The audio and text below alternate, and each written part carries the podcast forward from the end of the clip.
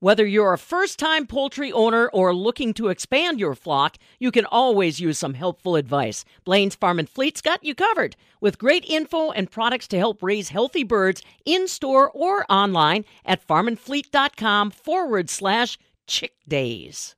Barbara Osmus Lowe is the great granddaughter of one of the first Limburger cheesemakers in Wisconsin. While the taste for Limburger cheese has not been passed down to her, the farm property in Green County has remained in the lineage and is celebrating 100 years. I'm Stephanie Hoff for the Midwest Farm Report with another Centennial Farm story brought to you courtesy of Compeer Financial. Barb tells me about her family's 100 year old farm in the township of Clarno between Monroe and the state line. The farm started as far back as we can um, chart. It belonged to somebody named Moritz M O R I T Z, in 1911. Then it got sold to someone by the last name of Freitag in 1917. And then in 1920 is when uh, my grandfather came up with it. They had lived in Albany first and moved down to Green County to the township of Clarno. And he bought the farm, the acreage, from Mr. Freitag. And that was in 1920. His name was Walter Osmus, and he married a gal named Anna Bankert, who comes from, that was my grandmother, comes from the um, Rudy Bankert heritage, who was the first Limburger cheesemaker in Green County. So, uh, what brought your grandfather to Green County? Why did he move there? Was he farming before? Yes, they were over in Albany, but then they had come from Germany before that, the generations before. Well, tell me about when when he got the farm. Tell me about the size of the farm, the acreage, and what was he farming? When he bought the farm, it was about probably about a hundred acres, and they did dairy farming. What were some of the buildings on it, and are those buildings still around? Uh, unfortunately, not. The the barn was so old it just deteriorated.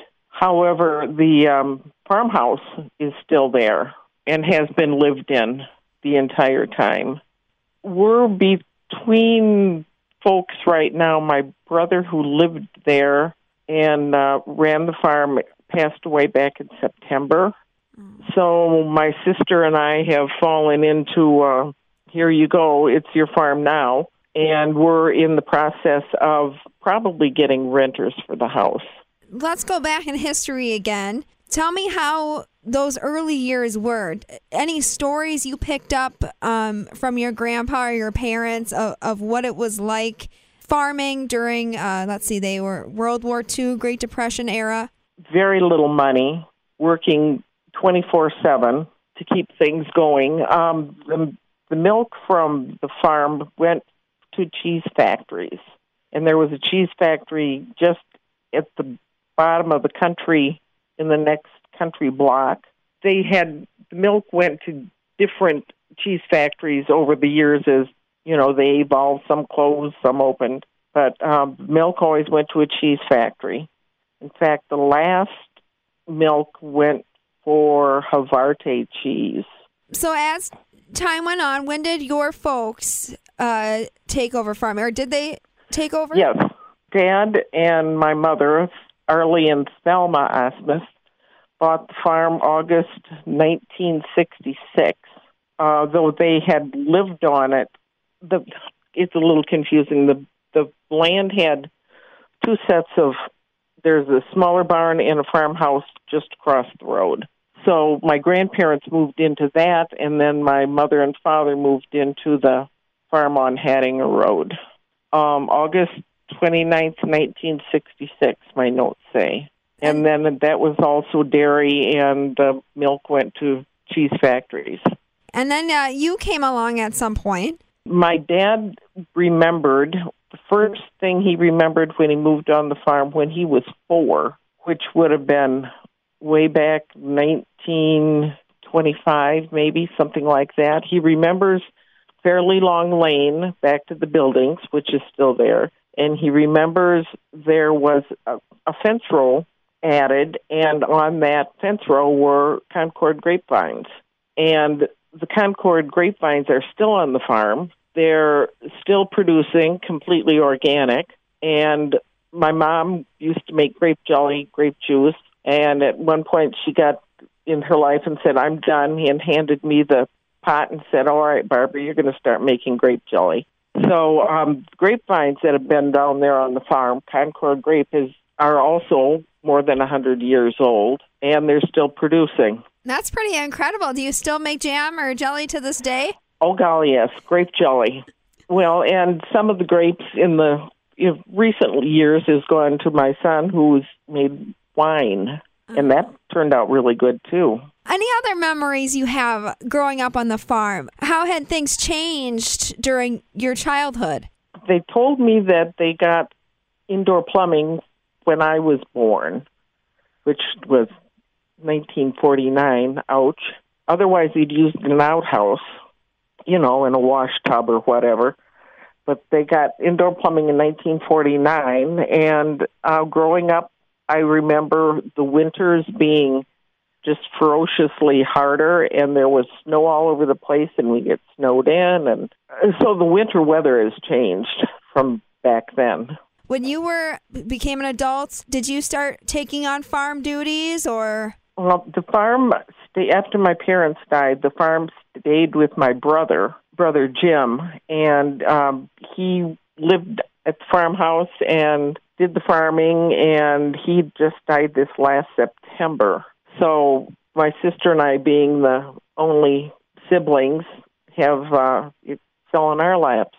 So when did the dairying stop? Dairy cows ended probably in the the dairy was still going in probably yet in the 1980s, maybe even 1990s, but then it got you know it was just too much for one person when my parents had passed. How many cows so, were did you did they have? It was a normal barn. It wasn't a mega barn. What maybe 20 down each side of stanchions, 10, 15, maybe 30, somewhere around 30 or 40. Then what did your brother farm on the property? Um, he he put in crops to feed the the the cows and the calves and the pigs, and he had oats and corn and oats and hay and straw. And I'm not sure that there was soybeans way back then. I kind of doubt it.